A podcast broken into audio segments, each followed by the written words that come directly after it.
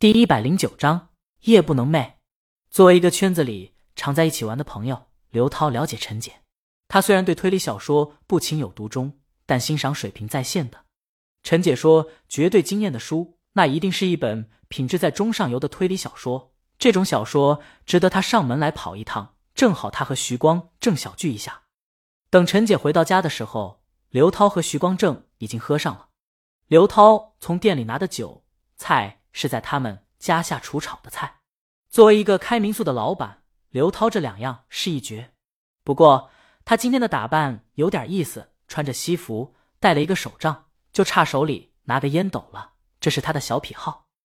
刘涛说：“这叫沉浸感，唯有沉浸在其中的时候，推理小说看起来才够味儿。”陈姐一进门，刘涛就拉开椅子，用法餐餐馆服务员的标准服务招呼陈姐坐下，摆上餐具。亲自给陈姐倒酒，陈姐差点以为这不是在他家。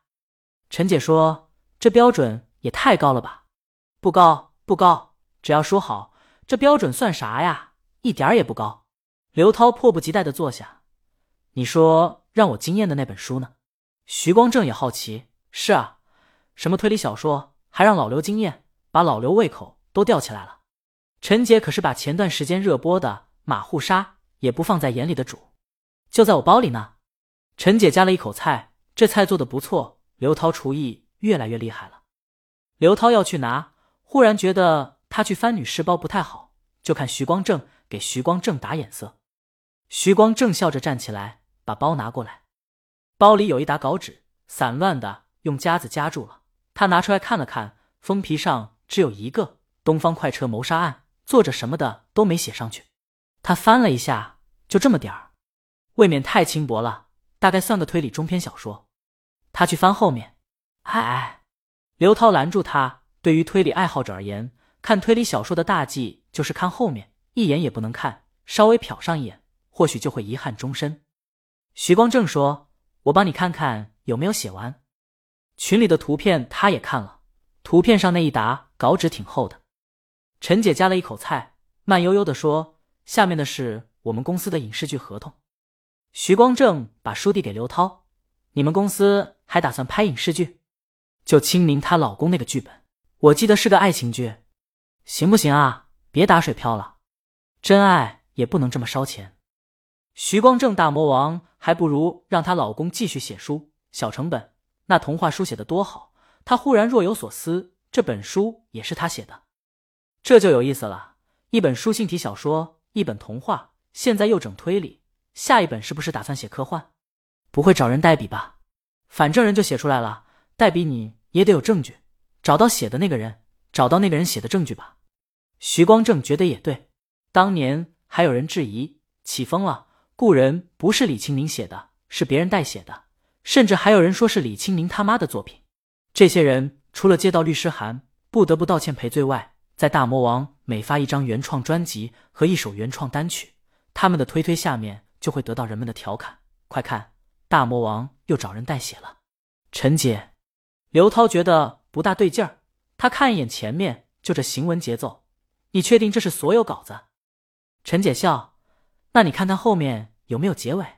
我，刘涛看了看稿纸，还是算了。他瞟了一眼开头，就发现了不少散落的用于推理的信息。这些信息将在作案和推理中起到至关重要的作用。这的确是一本值得一看的推理小说。有些推理小说一看开头就知道好不好。刘涛起身告辞，他喜欢一个人独自沉迷在推理中。徐光正挽留他：“你不吃了？”“不了。”刘涛头也不回的走了。徐光正起身相送都来不及。陈姐提醒徐光正：“意有所指，明天买早餐的时候记得多买点。”饭后洗漱罢，徐光正坐在沙发上看书。陈姐下了一趟楼，取了一沓稿纸回来，这是她放在车里的。徐光正看到后，早知如此，我就知道你把后面的扣了。刘涛拿走的只是陈姐上午看完的那一部分，谁让他不敢看后面的？陈姐早料定了，刘涛在推理小说上很有仪式感，生平最鄙视剧透党，自己也坚决不做剧透党。跟他老婆结婚的时候，婚姻誓词都是若有为此事。以后看书看剧全被剧透，徐光正笑着摇了摇头。他想起了他小时候，他那会儿看一本武侠书，也是跟兄弟们把书撕开，一人一部分看的。俩人都不说话了，各自安静的看起自己手中的书。只是陈姐越看眉头皱的越紧，前面还觉得这本书不错，把所有证据都摆在面前，让侦探和读者一起破案。侦探知道的不比读者多，读者真真切切的能过一把推理的瘾。陈姐也确实打算大展身手的。他还把纸张拿出来了，不断梳理人物，写下人物的证词，跟着证词寻找凶手，甚至还推翻了自己认为的那个凶手。可是，一番推理下来，所有人的证词都能互证不在场，那凶手是谁？陈姐迷茫了。徐光正站起来，该睡觉了。嗯，陈姐神思不在的应了一声，压根没听清要干什么。徐光正去拉陈姐，怎么了？这本书有点怪。陈姐隐隐约约的觉得有个窗户纸在那儿，但捅不破。徐光正是不是又推理了半天，作者也没办法了，只能机械降神了？陈姐还就怕这样。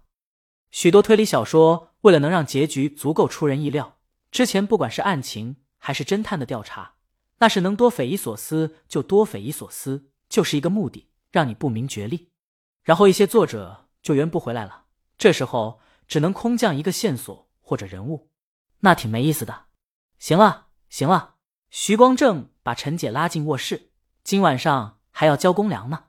屋子里稀稀疏疏之后，陈姐又穿着睡衣出来，把稿纸拿到屋里。她必须把这本书看完，就跟一部电视剧一样，马上大结局了。不看完，心里总觉得空落落的。徐光正洗漱罢在躺尸，福气道：“心里还惦记这本书呢，难怪你不在状态。”这要是往常，根本吃不住他这三板斧。陈姐坐在床上，让他先睡，他再看看。徐光正睡得很快，而陈姐渐渐看到了高潮部分，忽然发现这劫车厢上的所有人，除了侦探以外，全部跟阿姆斯特朗一家有关，而凶手就是